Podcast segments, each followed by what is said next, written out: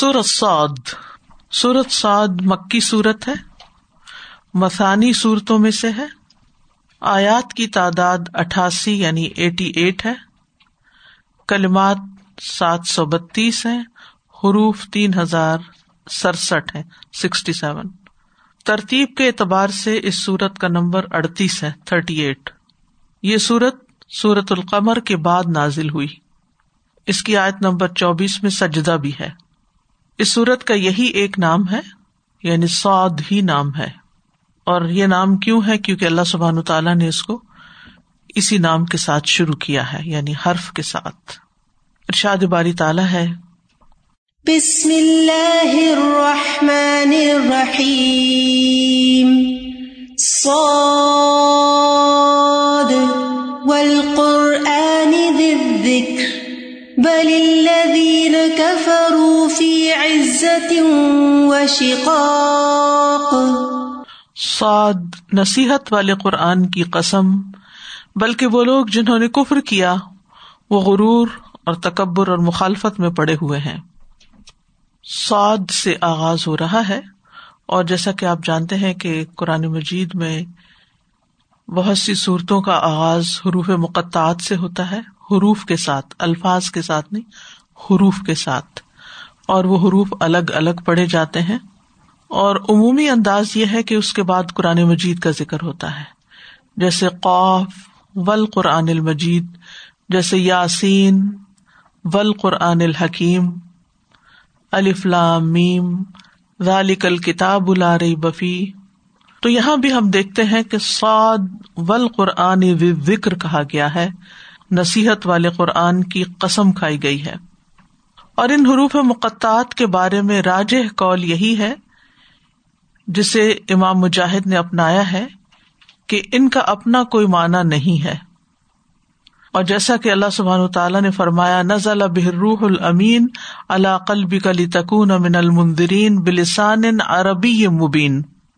یعنی یہ اللہ کا کلام وہ ہے جسے روح المین یعنی جبریل علیہ السلام لے کر اترے محمد صلی اللہ علیہ وسلم کے دل پر اترا تاکہ آپ خبردار کرنے والوں میں سے ہو، جو واضح عربی زبان میں ہے۔ بلسان ان عربی مبین۔ تو عربی زبان کی صفت یہ ہے کہ وہ ایک واضح زبان ہے اور اس میں جو الفاظ ہیں، ان کے واضح معنی ہیں، مبہم نہیں ہے بالکل کلیئر ہے اور یہ چونکہ حروف تہجی سے شروع ہو رہا ہے، تو حروف تہجی کا کوئی معنی نہیں ہے یہاں۔ لیکن پھر سورت کے شروع میں ان کو کیوں لایا گیا ہے؟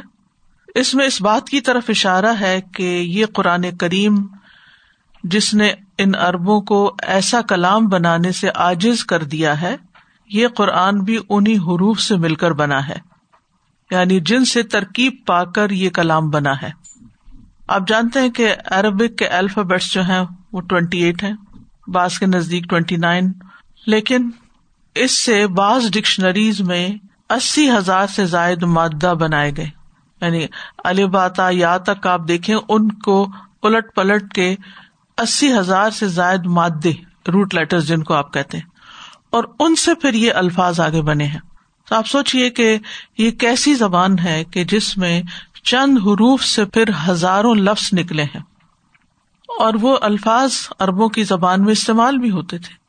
لیکن پھر بھی وہ قرآن جیسا کلام بنا کر نہیں لائے، نہیں لا سکے۔ ان کو چیلنج بھی کیا گیا، لیکن وہ ایسا کرنے سے قاصر رہے۔ تو یہاں اللہ سبحان و تعالیٰ بس ایک حرف سے آغاز کرتے اسی حرف کے ساتھ سورت کا نام ہے سعد اور پھر قرآن کریم کی قسم کھائی گئی ہے۔ ول قرآن ذکر کہ یہ قرآن جو ذکر والا ہے۔ واؤ یہاں قسم کے لیے استعمال ہوئی ہے۔ اسی لیے ول قرآنی پڑھا گیا کیونکہ واؤ قسمیاں جو ہوتی ہے وہ اپنے بعد والے کو جر دیتا ہے۔ قرآن مجید میں اکثر واؤ قسمیہ کا استعمال ہوتا ہے۔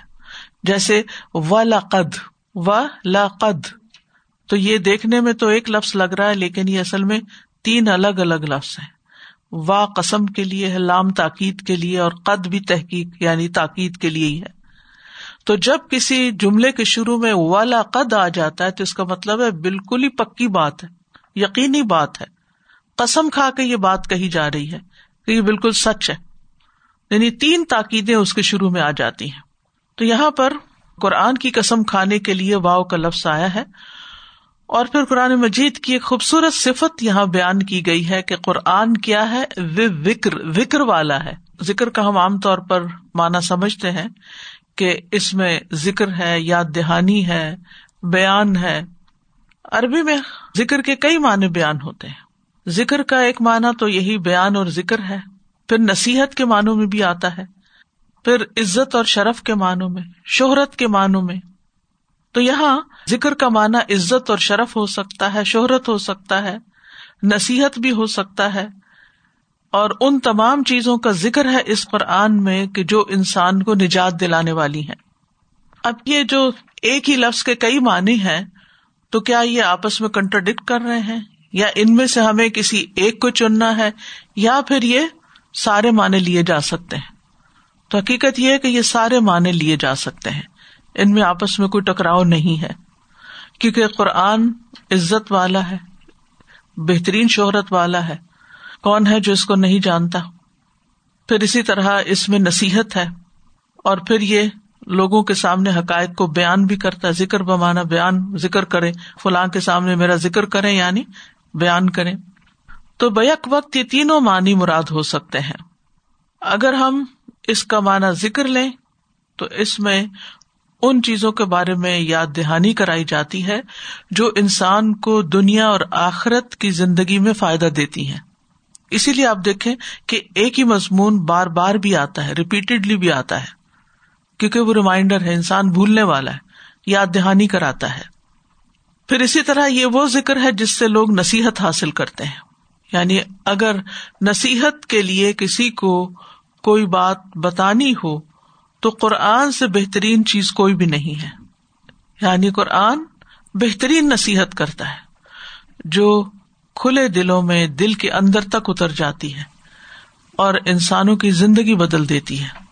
ایک وہ نصیحت ہوتی ہے جو ہم کرتے ہیں اور ایک وہ نصیحت ہوتی ہے جو قرآن کرتا ہے۔ تو بہت سے والدین یہ سمجھتے ہیں کہ وہ اپنی باتیں کر کے کسی لاجک کے ذریعے یا کسی بات سے ڈرا دھمکا کے اپنے بچوں کو سمجھا دیں گے۔ لیکن عموماً ایسا ہوتا نہیں۔ کچھ تھوڑی بہت بات مان لیتے ہیں، پھر جب آپ سامنے نہیں ہوتے تو اپنی ہی مرضی کرتے ہیں۔ لیکن اگر کسی کا قرآن پر ایمان پکا ہو جائے اور پھر قرآن کی زبان سے اس سے بات کی جائے اور قرآن اس کے سامنے رکھا جائے یا اس کو قرآن کے ذریعے فضک کر بال قرآن مئی یقاف وعید کہ قرآن کے ذریعے اس کو نصیحت کرو جو میری وعید سے ڈرتا ہو۔ تو جس کے دل میں واقعی اللہ کا ڈر ہوگا، آخرت کی فکر ہوگی، قرآن کی بات کو جھٹلا نہیں سکتا۔ وقتی طور پہ ہو سکتا خاموش ہو جائے، فوری طور پر ایکسپٹ نہ کر سکے، لیکن بالآخر وہ اس کا دل نرم کرتے، کیونکہ قرآن مجید کی نصیحت ایسی نصیحت ہے جو دلوں پہ اثر کرتی ہے۔ ہماری نصیحت میں بعض اوقات وہ اخلاص نہیں ہوتا، بعض اوقات ہمارے اندر حکمت نہیں ہوتی، بعض اوقات ہمارے انداز میں ایک ٹانٹ ہوتی ہے یا دوسرے کو بلٹل کرنا مقصود ہوتا ہے۔ تو اس وجہ سے ہماری نصیحت جو ہے وہ لوگوں کے اوپر اثر نہیں کرتی اور ان کی زندگی میں کوئی تبدیلی نہیں آتی۔ سن کے بھی ہماری بات اور نہ سنے ان کے لیے برابر ہوتا ہے۔ لیکن قرآن مجید کی نصیحت کا انداز ڈائریکٹ بھی ہے اور انڈائریکٹ بھی ہے اور بہترین طریقے سے یہ نصیحت کرتا ہے۔ اس لیے دل اس کے لیے کھلتے چلے جاتے ہیں۔ اور پھر اگر یہ شہرت اور عزت کا باعث ہے، شرف اور مرتبے کا باعث ہے یہ قرآن ذکر، تو پھر جیسے قرآن مجید میں آتا ہے سورج ظخرف میں وہ ان نہ ذکر اللہ کا و لقوم کا وصوفت السلون اور بے شک یہ قرآن آپ کے لیے اور آپ کی قوم کے لیے ایک نصیحت ہے، اور ان قریب تم سب اس کے بارے میں پوچھے جاؤ گے۔ تو ذکر یا دہانی کے معنوں میں بھی آتا ہے۔ بہت سی چیزیں اللہ تعالیٰ نے ہماری فطرت میں رکھ دی ہیں۔ ہمیں خیر کے ساتھ پیدا کیا ہے۔ وہ ہماری سرشت کے اندر ہوتی ہیں، لیکن ہم بھول چکے ہوتے ہیں۔ اور بہت سی چیزیں اس کو کور کر دیتی ہیں۔ تو قرآن آ کر ان چیزوں کو جو ہماری فطرت کے اندر موجود ہے ف الحمہ فجور و تقوا وہ تقوا کا حصہ جو ہمارے اندر موجود ہے، اس کو براہ راست متاثر کرتا ہے اور انسان کو یاد دہانی ہو جاتی ہے۔ اسی طرح پچھلے لوگوں کے جو واقعات ہیں، ان کے اندر بھی ایک نصیحت اور ذکر ہے۔ اس کے بارے میں بھی صورت المبیا میں آتا ہے، لقد انزل نہ کم کتاب فی ہی ذکر کم ہم نے تمہاری طرف ایک کتاب نازل کی ہے جس میں تمہارا ہی ذکر ہے نہیں تم انسانوں کا ہی ذکر ہے۔ یعنی اس سے مراد کیا ہے؟ پچھلی قوموں کے واقعات اور تمہارا ذکر یعنی تم سے متعلق چیزیں ہیں۔ تو اتنا خوبصورت کلام جو انسانوں کو نصیحت کرتا ہے، ان کو نجات کی راہ دکھاتا ہے، ان کو عزت اور شرف عطا کرتا ہے، جیسے اربوں کے پاس کیا تھا؟ ان کی طرف تو کوئی دیکھتا بھی نہیں تھا۔ اس وقت بادشاہی تو روم اور ایران کی تھی۔ دنیاوی اعتبار سے تو وہ طاقتور تھے۔ لیکن کیا وجہ ہوئی کہ قرآن نے ارب قوم کو ایسی عزت عطا کی کہ جس کی وجہ سے انہوں نے ان قوموں کو بھی مغلوب کر لیا؟ بلکہ سال ہا سال تک، سینکڑوں سال تک ایسی حکومت کی کہ جس نے دنیا کا نقشہ بدل دیا اور دنیا کو بہت سی خیر عطا کی اور خیر کے رستے دکھا دیے۔ تو ایسا کلام اس کی مخالفت کون کر رہا بل الدی نقف اروفی عزت و شقاق۔ بلکہ وہ لوگ جنہوں نے کفر کیا وہ عزت اور شقاق میں ہے۔ عزت سے مراد یہاں تکبر ہے۔ عزت اصل میں اس حالت کو کہتے ہیں جو انسان کو مغلوب ہونے سے بچاتی ہے۔ اردن اعزاز کہتے ہیں اس زمین کو جس میں کھدائی نہ ہو سکے، جو اپنے آپ کو کھودنے نہ دے، رکاوٹ ڈالے۔ تو عزت بھی کسی کو اپنے اوپر حملہ آور نہیں ہونے دیتی، انسان کو بچاتی ہے۔ اور اس بات سے روکتی ہے کہ وہ کسی کی پیروی کرے، بلکہ لوگ اس کی پیروی کرتے ہیں۔ جو صاحب عزت ہوتا ہے۔ تو یہاں مراد ان کی خود ساختہ عزت ہے۔ بل الدین کا فروفی عزت وہ عزت کے زوم میں ہے یعنی خود ساختہ عزت بنائی ہوئی ہے، تکبر کا شکار ہے جو انہیں حق کی پیروی کرنے سے روک رہا ہے۔ جیسا کہ وہ سورت البقرا میں آتا ہے نا وہ اداقیل اللہ اخذت العزت بالعفم فحسب جہنم و لبی اسلمحاد اور جب اس سے کہا جاتا ہے کہ اللہ سے ڈرو تو جھوٹی عزت یعنی یہ لفظ یہاں بھی عزت ہے، لیکن جھوٹی عزت کے معنوں میں استعمال ہوا جیسے یہاں۔ تو ان کی جھوٹی عزت جو ہے وہ ان کے اوپر غالب آئی ہوئی ہے، ایگو کا مسئلہ بنایا ہوا ہے انہوں نے، اس لیے یہ گناہ پر آمادہ ہے وہ شقاق شقاق کا لفظ جو ہے یہ مخالفت کے لیے استعمال ہو رہا ہے۔ یہاں یہ شک سے ہے، شین، قاف قاف اس کا روٹ ہے۔ شک کا مطلب ہوتا ہے کسی کا دوسرے کے مقابلے میں اس طرح آنا کہ دونوں کے درمیان اختلاف اور تنازع پیدا ہو جائے۔ شقاق۔ ایک اس طرف ہے، ایک اس طرف ہے۔ یعنی عربی زبان میں دو کناروں کے لیے، دو جانب کے لیے مختلف لفظ استعمال ہوئے۔ جیسے جانب جانب بھی کنارے کے لیے آتا ہے، حرف بھی کنارے کے لیے آتا ہے سائڈس کے لیے آتا ہے شک بھی اسی لیے آتا ہے کہ بیچ کی دو چیزوں کے۔ اسی طرح ادوا وہ بل ادو تلقسوا عربی زبان میں جانب کے لیے بھی کئی لفظ یعنی کناروں کے لیے کئی لفظ استعمال ہوتے ہیں۔ تو یہاں پر یہ ہے کہ وہ اس طرف ہے آپ اس طرف ہے بیچ میں ایک خلا ہے، بیچ میں ایک گیپ ہے، بیچ میں ایک فاصلہ ہے۔ یعنی مراد اس سے یہ کہ وہ آپ کے اوپوننٹس بنے ہوئے ہیں، شدید مخالفت کر رہے ہیں، شدید دشمنی کا شکار ہے یہاں مراد کون لوگ ہیں جو اس وقت قرآن مجید پر ایمان نہیں لا رہے تھے، بلکہ اس کی مخالفت پر تلے ہوئے تھے۔ اللہ اور اس کے رسول کی طرف سے جو حکم آتا تھا، اس کو مان کے نہیں دیتے تھے۔ تو اس جملے سے ول قرآن جو ہے جملہ کسمیا ہے، تو اس کا جواب ظاہر ہو رہا ہے۔ یعنی عزت و شرف والے قرآن کی قسم ہے کہ کفار کسی معقول دلیل کی وجہ سے نہیں، بلکہ صرف تکبر اور شدید مخالفت کی وجہ سے آپ کا انکار کر رہے ہیں۔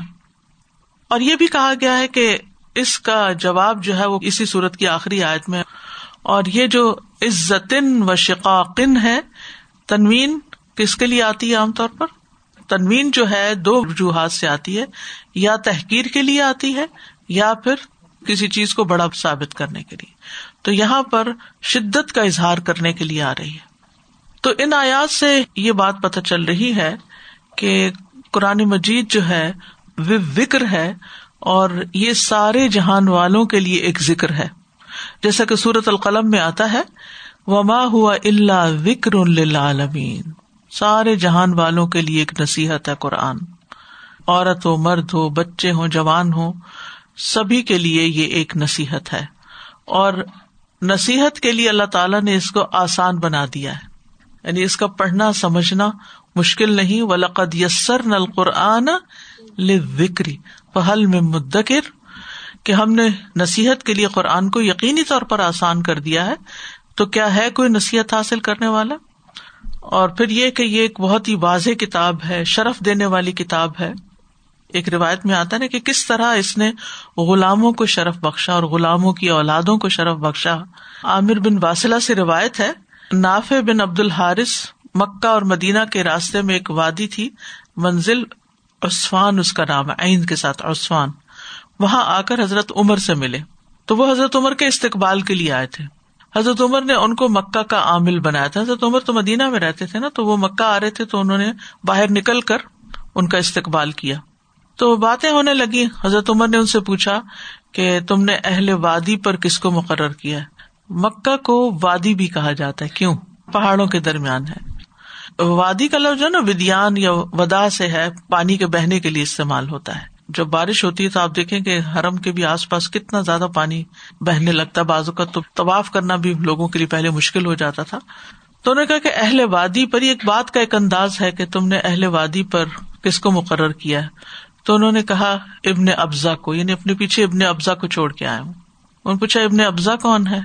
کہنے لگے، ہمارے آزاد کردہ غلاموں میں سے غلام ہے۔ عمر نے کہا کہ تم نے آزاد کردہ غلام کو اپنا جانشین بنا دیا۔ انہوں نے کہا ہاں وہ اللہ حضب اجلّہ کی کتاب کو پڑھنے والا اور فرائض کا عالم ہے۔ عمر رضی اللہ عنہ نے کہا ہاں واقعی تمہارے نبی صلی اللہ علیہ وسلم نے فرمایا تھا، بے شک اللہ اسی کتاب کے ذریعے بہت سے لوگوں کو اونچا کرتا ہے اور بہت سو کو اس کے ذریعے نیچے گراتا ہے۔ یعنی جو خاندانی تکبر میں مبتلا تھے، قریش کے بڑے بڑے سردار تھے، ان کا حال بدر میں کیا ہوا؟ سارے مارے گئے۔ جب انہوں نے قرآن کا انکار کیا تو دنیا میں ہی ذلت آئی ان پر، رسوا ہوئے۔ اور اس کے برعکس جن غلاموں نے اس کو اختیار کر لیا تھا، انہوں نے عزت پائی۔ حضرت بلال رضی اللہ عنہ کو دیکھے، جو سب جانتے ہیں۔ اس کے علاوہ بھی دیگر غلام جو تھے، وہ بڑے بڑے مقام پر آئے۔ تو یہ کتاب وکر ہے کہ جس سے انسان کا ذکر بلند ہوتا ہے۔ اور ویسے بھی اللہ کی نگاہ میں وہ انسان عزت پاتا ہے جو صاحب قرآن ہوتا ہے۔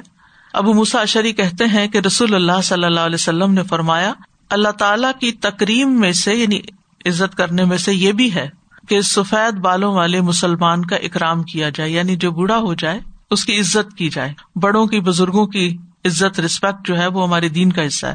اور قرآن کے حامل کی بھی عزت کی جائے۔ کیسا حامل جو اس میں غلوف کرنے والا نہ ہو اور نہ اس سے جفا کرنے والا۔ غلوف حد سے بڑھنے کو کہتے ہیں جفا بالکل چھوڑ دینا یعنی کوئی تعلق نہ ہونا۔ اور عادل بادشاہ کا بھی اکرام کیا جائے۔ ہمارا دین عزت کا دین ہے، سب کو ریسپیکٹ دیتا ہے، لیکن اس میں بھی خاص طور پر ان کو ریسپیکٹ دینے کی بات کی گئی ہے۔ یہ تو دنیا کی ریسپیکٹ کی بات ہے، اور آخرت کی ریسپیکٹ تو آپ کو معلوم ہے کہ جو بچہ قرآن یاد کر لیتا ہے یا پڑھ لیتا ہے، تو اس کے والدین کے لیے عزت کا تاج ہوگا قیامت کے دن۔ عزت کا تاج۔ اور قیامت کے دن قرآن خود آئے گا اور کہے گا، اے میرے رب، اس کو زیور پہنا دے، اس کو عزت کا تاج پہنا دے۔ اور اس میں اضافہ فرمائے اور، اے رب، اس سے راضی ہو جائے۔ تو اللہ تعالیٰ اس کو عزت کا لباس بھی پہنائے گا اور اس سے راضی بھی ہو جائے گا۔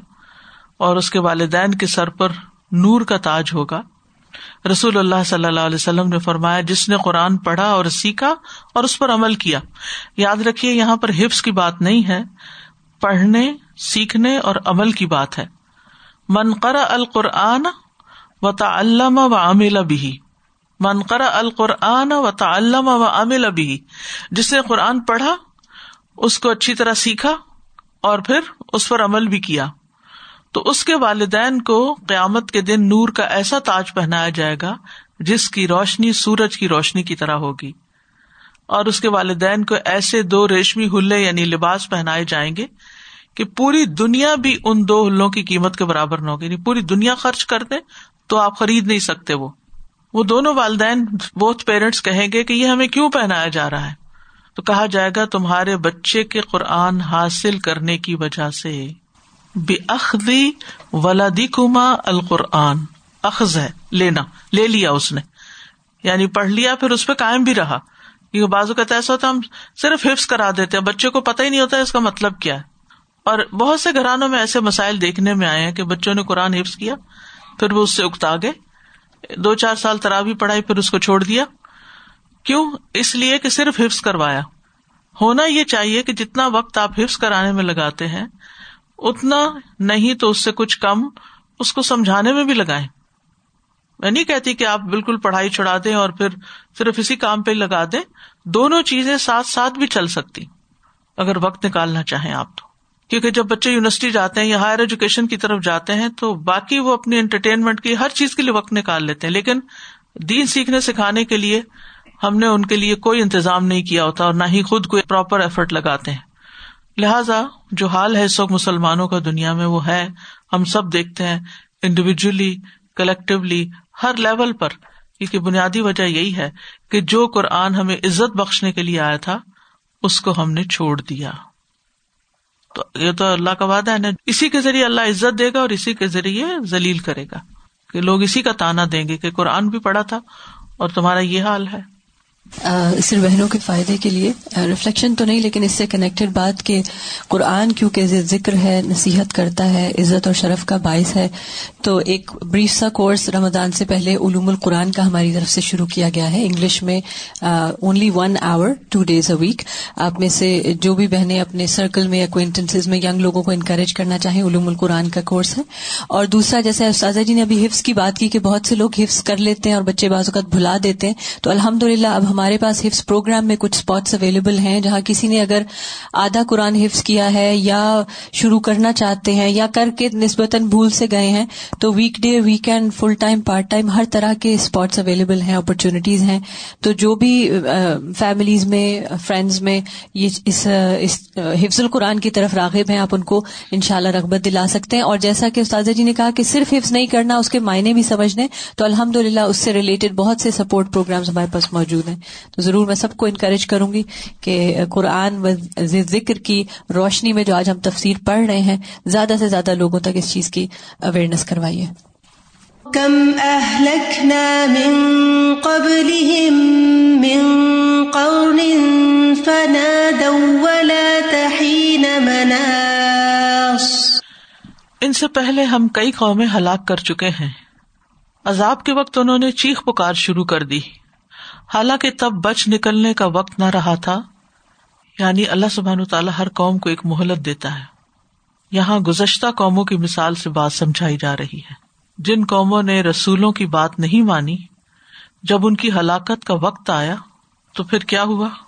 انہوں نے چیخنا شروع کر دیا۔ عذاب کو ٹالنے کی التجائیں کرنے لگے، دعائیں مانگنے لگے۔ لیکن اس وقت، اس عذاب سے نجات پانے کا کوئی وقت نہیں رہا تھا۔ ان کی مہلت ختم ہو گئی تھی۔ اس کو دور کرنے کا وقت نہیں تھا اب۔ یہ تو خیر قوموں کی بات ہے۔ فرعون کو بھی دیکھیں آپ کہ جب وہ ڈوبنے لگا تو اس نے کلمہ پڑھ لیا۔ ایمان لے آیا۔ لیکن وہ ایمان اس کو فائدہ نہ دیا۔ اسی طرح آپ دیکھیں ہم انڈیویجل جو ہیں، اگر ہم غفلت کی زندگی بسر کریں، تو موت تو ایک دن آنی ہے۔ تو کیا موت کے وقت ہماری فریاد سن لی جائے گی؟ کہ ہمیں تھوڑا سا ٹائم اور دے دیا جائے کیونکہ ہم نے فلاں اور فلاں کام ابھی نہیں کیا۔ ہم کس بے دردی سے اپنا وقت ضائع کرتے ہیں اور غیر ضروری چیزوں میں اپنے آپ کو الجھائے رکھتے ہیں۔ جبکہ اس سے اہم کام ہم بھولے رہتے ہیں۔ کبھی آپ سوچے کہ آگے کا سفر کتنا لمبا ہے۔ یعنی مرنے کے بعد جو ہمارا سفر شروع ہوگا، وہ اگر آپ کسی ایسی ٹرین پر اپنے آپ کو بٹھا کے دیکھیں امیجن کریں۔ دنیا میں بھی، زندگی میں بھی ہم کسی سفر پہ جب روانہ ہوتے ہیں تو ہمارا کیا دل چاہتا ہے؟ جلدی منزل تک پہنچے۔ بس یہ وقت ختم ہو جائے۔ لیکن اگر آپ کو کسی ایسی ٹرین پہ بٹھا دیا جائے اور کہا جائے کہ یہ اب ہزاروں سال میں اس سے اترنا ہے، تو پھر کیا حال ہوگا؟ یعنی قیامت کا دن ہی کتنا لمبا ہے۔ ٹھیک ہے، مومنوں کے لیے وہ بہت چھوٹا ہوگا، لیکن پھر کیا ہم اس درجے کے مومن ہیں؟ اور قبر کا وقت تو نہیں پتا۔ قیامت کب آتی ہے؟ کب تک ہم قبروں میں رہتے ہیں؟ یعنی ایک ایسا سفر ہے، ایسا سفر ہے، ایسا سفر ہے کہ جو چلتا ہی چلا جا رہا ہے۔ اللہ ہی جانتا ہے اس نے کب ختم ہونا ہے۔ تو کیوں نہیں ہم اس کے بارے میں سوچتے اور کیوں نہیں ہم اس کی تیاری کرتے کہ اگر وہاں پر راحت کے سامان ہو تو سفر بہت خوشگوار بھی ہو جائے گا۔ پھر آرام ہی آرام ہے۔ پھر اس کے ختم ہونے کی فکر نہیں کہ کب ہوتا ہے۔ لیکن اگر اللہ نہ کرے، اس میں کوئی تکلیف آ گئی تو پھر کیا ہوگا؟ اور اس کا علاج وہاں جا کے نہیں ہو سکتا، وہ بھی ابھی کرنا ہوگا۔ اس زندگی میں کرنا ہوگا۔ تو یہاں فرمائے، کم اہلک نہ کم جو ہے خبریا ہے۔ یعنی خبر دی جا رہی۔ دیکھو کتنی ہی بستیاں مراد بہت سی بستیاں۔ اہلک نہ ہم نے ہلاک کیا۔ وی، رائلٹی کی ہے یہاں۔ اللہ سبحان تعالیٰ اپنی عظمت کے اظہار کے لیے بات فرما رہے ہیں کہ ہم نے ہلاک کیا تھا۔ ہم نے انہیں ختم کیا تھا۔ جیسے سورت الحج میں بھی آتا ہے فق من قریتن اہلک نہ سورت المبیا میں آتا ہے وہ کم قسم نہ من قریتن کتنی ہی بستیاں تھیں جو ظالم تھی، تو ہم نے انہیں توڑ پھوڑ کے رکھ دیا۔ اور کتنی تھی وہ؟ ہمیں تو صرف چند ایک گنی چنی قرآن مجید سے پتہ چلتی ہیں۔ صورت ابراہیم میں آتا ہے، لا الا اللہ۔ اللہ سبحان تعالیٰ کے سوا کسی کو بھی نہیں پتا کہ وہ کتنی بستیاں تھیں اور کہاں کہاں آباد ہوئی وہ بھی ہم جیسے انسان تھے نا؟ کھاتے پیتے، ہنستے، روتے سارے زندگی کے کام کاج، شادی، بیاہ، بچے سب کچھ کرتے کرتے آخر سب چلے گئے۔ اور وہاں غرق ہو گئے کہ جہاں اب ان کی چیخو پکار سننے والا بھی کوئی نہیں۔ اور یہاں پر کریا کی بجائے کرن کا لفظ استعمال ہوا ہے۔ کرن اصل میں زمانے کی اس مدت کے لیے بھی استعمال ہوتا ہے جس میں لوگوں کی ایک نسل زندگی گزارتی ایک جنریشن ایک جنریشن۔ اور راج کال کے مطابق اس کی مدت تقریباً ایک سو سال ہوتی ہے۔ اسی لیے صدی کے لیے بھی کرن کا لفظ آتا ہے سدیاں مراد ہے ایک زمانے کے لوگ۔ فنا دو تو انہوں نے پکارا۔ یہاں ندا کا لفظ استعمال ہوا ہے۔ مراد ہے اللہ سے فریاد طلب کی۔ آجزی کی گڑ گڑائے روئے چلائے، کہ عذاب کو ہٹا دیا جائے۔ ولا ہی نہ مناس، اور وہاں کوئی چھٹکارے کی جگہ نہ تھی۔ لاتا اصل میں لا ہی ہے، لا نافیا جس پر مبالغے اور تاکید کے لیے تا آیا ہے لاتا بنایا اس کو۔ جیسے عربی میں سما کے لیے سما کا بھی لفظ آتا ہے۔ تو یہاں تا کو زائد لایا گیا، اور بھی الفاظ میں آتا ہے۔ اور اس کا اسم محضوف ہے۔ ہی نہ مناس جو ہے، اس کی خبر ہے۔ اصل میں یوں تھا، ولا تل ہی نہ مناس۔ اور وہ وقت، چھٹکارے کا وقت نہیں تھا، یہ مراد ہے۔ اور یہ بھی کہا جاتا ہے کہ اہل یمن کی لغت میں ولاتا کا مانا ہے لئیسا اور ہین زمانے کا ایک وقت آتا ہے۔ حل اتا انسانی ہین امن دہری دہر زمانہ اور ہین اس کا ایک وقت ہے۔ اور مناس پناہ گاہ جائے فرار، نجات کی جگہ۔ تو مطلب یہ ہے کہ اس وقت وہ کہیں بھاگ کے نہیں جا سکتے تھے۔ وہ لاچار تھے، مجبور تھے کہ اب اسی عذاب کے اندر ہی رہے اربوں میں جب لوگ جنگ کرتے اور جنگ میں لاچار ہو جاتے تو ایک دوسرے کو کہتے، مناس مناس یعنی بھاگ جاؤ۔ اپنی احتیاط اختیار کرو۔ اب ہم یہاں جیت نہیں سکتے۔ اور یہ بھی کہا جاتا ہے، ابن عباس کہتے ہیں کہ جب اللہ نے بدر میں ان پہ عذاب نازل کیا یعنی بدر میں وہ مارے گئے، تو انہوں نے کہا، مناس تو اللہ تعالیٰ نے یہ آیت نازل فرما دی، ولا تحین مناس یہ اس وقت کہنے کی بات نہیں۔ اور حسن بصری کہتے ہیں کہ انہوں نے توبہ کے متعلق بلند آواز میں پکارا۔ نہ دو، اونچی آواز سے توبہ کی۔ اب ہماری توبہ۔ آپ دیکھیں کہ جب کسی پہ تکلیف آتی ہے تو زور زور سے توبہ میری توبہ۔ اگر کوئی کرنے مختلف الفاظ، انداز، اسلوب ہوتے ہیں۔ لیکن یہ کہ وہ توبہ کا وقت نہیں تھا۔ وہ پکارنے کا وقت نہیں تھا۔ پکارنے کا وقت گزر چکا۔ اب عذاب دیکھ کے چلانے سے کوئی فائدہ نہیں اب۔ سورت المنون میں بھی آتا ہے، حتیٰ ادا اخذ نہ مترفی ہم بال ہم یج ارون یہاں تک کہ جب ہم ان کے خوشحال لوگوں کو عذاب میں پکڑ لیں گے، تب وہ چلانے لگیں گے۔ سورت المبیا میں یر کزون کا لفظ آتا ہے، بھاگنے لگیں گے۔ فلما احسو بسنا ادا ہوں منہا یار کزون جب انہوں نے ہمارا عذاب محسوس کیا تو اچانک وہاں سے بھاگنے لگے۔ لا تر کزو ور جو علامہ اترف تم فی مت بھاگو، اسی چیز کی طرف لوٹو جس میں تم ایش کر رہے تھے۔ تو یہ بات تو پکی ہے کہ عذاب دیکھ کر ایمان لانا فائدہ نہ دے گا۔ اسی طرح موت کے فرشتے جب نظر آ جائیں گے تو ایمان لانا، توبہ کرنا فائدہ نہ دے گا۔ اور انسان کا حال یہی ہے کہ جب اس کو اچھے وقت میں کوئی نصیحت کرتا ہے اور ہر طرح سے سمجھاتا ہے لاجک سے، دنیا کے نقصان کو سامنے بتا کے، لوگوں کی مثال دے کے، فلاں ایسا کرتا تھا، دیکھو، اس کا حال کیا ہوا؟ لیکن کوئی سمجھنے کو تیار نہیں ہوتا۔ ہاں جس وقت پھر وہ پکڑ آ جاتی ہے تو پھر وہ چیخنا چلانا شروع کرتا ہے، مگر اس وقت حاصل کچھ نہیں ہوتا۔